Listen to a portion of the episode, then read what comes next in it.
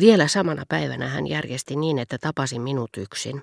Tunnusti syntinsä, julisti, että oli toiminut vain minun parhaakseni, koska oli sitä mieltä, että tietynlaiset seurapiirituttavuudet olivat minulle turmiollisia, että olin paremman arvoinen.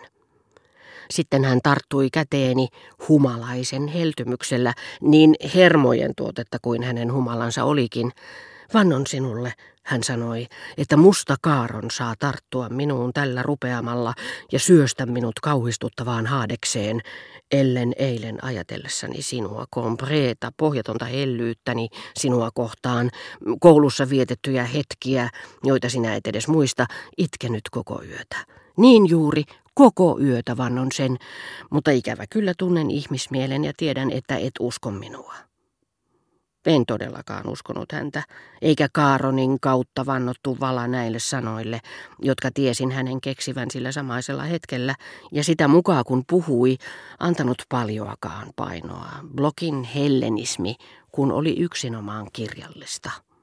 Sitä paitsi aina kun hän rupesi liikuttumaan jostakin keksimästään perättömästä ja toivoi sen liikuttavan toisiakin, hän sanoi, vannon sen. Ei niinkään uskotellakseen sanoneensa totuuden, vaan tunteakseen valehtelemisen hysteeristä hekumaa.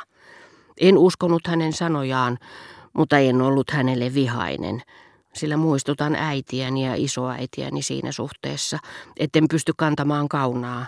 En edes blokkia paljon suuremmille syyllisille, enkä myöskään tuomitsemaan ketään. Eikä blok sitä paitsi mikään varsinainen ilkimys ollut. Hän saattoi olla hyvinkin huomaavainen. Ja kun Combreen rotu, rotu, johon kuului sellaisia ehdottoman aitoja yksilöitä kuin esimerkiksi äitini ja isoäitini, näyttää suurin piirtein kuolleen sukupuuttoon, niin että minulla tuskin on muuta valinnan varaa kuin kunnialliset töykimykset, lojaalit ja tunteettomat, joiden äänensävykin ennen pitkää osoittaa, ettei teidän elämänne kiinnosta heitä vähääkään. Ja muuan toinen ihmislaji, henkilöt, jotka niin kauan kuin ovat lähettyvillänne ymmärtävät teitä, hellivät teitä, liikuttuvat puolestanne kyyneliin saakka ja ottavat vahingon takaisin muutaman tunnin kuluttua tekemällä teistä julmasti pilaa, mutta palaavat taas luoksenne aina yhtä ymmärtäväisinä, yhtä hurmaavina, yhtä välittömästi asemaanne asettuen, niin luulenpa hyvinkin antavani etusia näiden jälkimmäisten seuralle, vaikken ehkä heidän moraaliaan arvostaisikaan. Et voi kuvitella millaista tuskaa tunnen, kun ajattelen sinua, jatkoi Block. Se on oikeastaan aika juutalainen piirre minussa. Hän lisäsi ironisesti siristäen silmiään, ikään kuin olisi mitannut mikroskoopilla minimaalista pisaraa, juutalaista verta.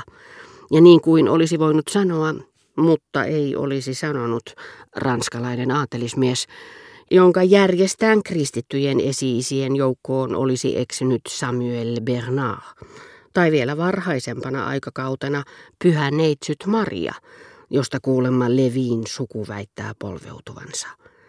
Minusta on muuten kiinnostavaa, hän jatkoi, ottaa huomioon tunteissani se sivumennen sanoen aika vähäinen osa, jonka voi sanoa johtuvan juutalaisesta alkuperästäni. Hän puhui näin, koska hänestä tuntui sekä uljaalta että henkevältä sanoa totuus rodustaan. Totuus, jota hän saman tien onnistui huomattavasti lieventämään, niin kuin saituri – joka päättää maksaa velkansa, mutta ei luonnoltaan saa maksetuksi siitä kuin puolet. Valheellisuus, joka kätkeytyy uskallukseen julistaa totuus niin, että sekoittaa siihen paljon perätöntä, mikä sen vääristelee, on yleisempää kuin luulisikaan, ja niillekin, jotka eivät siihen tavallisissa oloissa sorru, tietyt elämän kriisitilanteet, nimenomaan ne, joissa on kysymyksessä rakkaussuhde, antavat kyllä tilaisuuden turvautua siihen. Kun Block oli luottamuksellisesti parjannut minua sään luulle ja päinvastoin, kaikki nämä puheet päättyivät kutsuun illallisille. En ole täysin varma, etteikö hän olisi ensin yrittänyt kutsua sään luuta yksin – Todennäköisyys tekee tämmöisestä yrityksestä uskottavan ja mahdollisen, mutta se ei onnistunut, sillä eräänä päivänä Block sanoi minulle ja ystävälleni, arvoisa virkaveli ja te, Aareksen suosikki, hevosten kesyttäjä, ritari Saint-Loup-en-Bray, koska nyt satuimme yhteen amfitriiteen vaahtopäitten pieksemillä rannoilla, nopeitten pursien herrojen, mönierien telttojen katveessa, kysyn, suvaitsetteko tulla illastamaan jonakin päivänä tällä viikolla nuhteettoman isäni asuntoon. Hän oli päättänyt kutsua meidät, koska halusi tutustua lähemmin sään luuhun, jonka suosiollisella avustuksella hän toivoi pääsevänsä ylhäisöpiireihin. Minun esittämänäni omalla kohdallani moinen toive olisi tuntunut blokista kaikkein inhottavimmalta snobismin merkiltä ja vastannut täysin mielipidettä, jonka hän oli muodostanut tietystä luonteeni puolesta, jota hän ei tosin, ei ainakaan siihen saakka, ollut pitänyt hallitsevana, mutta sama toive hänen esittämänään näytti hänestä upealta tiedonhalun merkiltä, hänen tietynlaisia yhteiskunnallisia löytöretkiä harrastavassa älyssään, retkiä, joista saattoi saada jonkinmoista kirjallista hyötyä. Herra Block vanhempi, kuullessaan poikansa ilmoittavan, että toisi illastamaan erään ystävänsä, jonka arvonimen ja nimen Marquise de Saint-Louambré hän oli sarkastisen tyytyväiseen sävyyn tavu tavulta lausunut, oli joutunut kerrassaan poistolaltaan. Marquise de Saint-Louambré, kas pentelettä, hän oli huudahtanut turvautuen voimasanaan, joka hänen suussaan merkitsi suurinta mahdollista yhteiskunnallista arvonantoa. Ja jälkeläiseensä, joka oli pystynyt tämmöisen tuttavuussuhteen solmimaan, hän oli luonut katseen, josta oli luettavissa, hän on todella hämmästyttävä. Voiko tämä ihmelapsi olla minun poikani? Ja aiheutti toverilleni yhtä suuren ilon, kuin jos olisi korottanut hänen kuukausirahaansa viidelläkymmenellä frangilla, sillä Block tunsi olonsa epämukavaksi kotonaan ja vaistosi isänsä katsovan hänen joutuneen huonoille teille, koska hän ihaili rajattomasti Le Comte de Lilia, Herediaa ja muita bohemeja. Mutta hän tunsi Saint Louambreen, jonka isä oli ollut Suetsin kanavan päällikkönä. Se oli kieltämättä saavutus.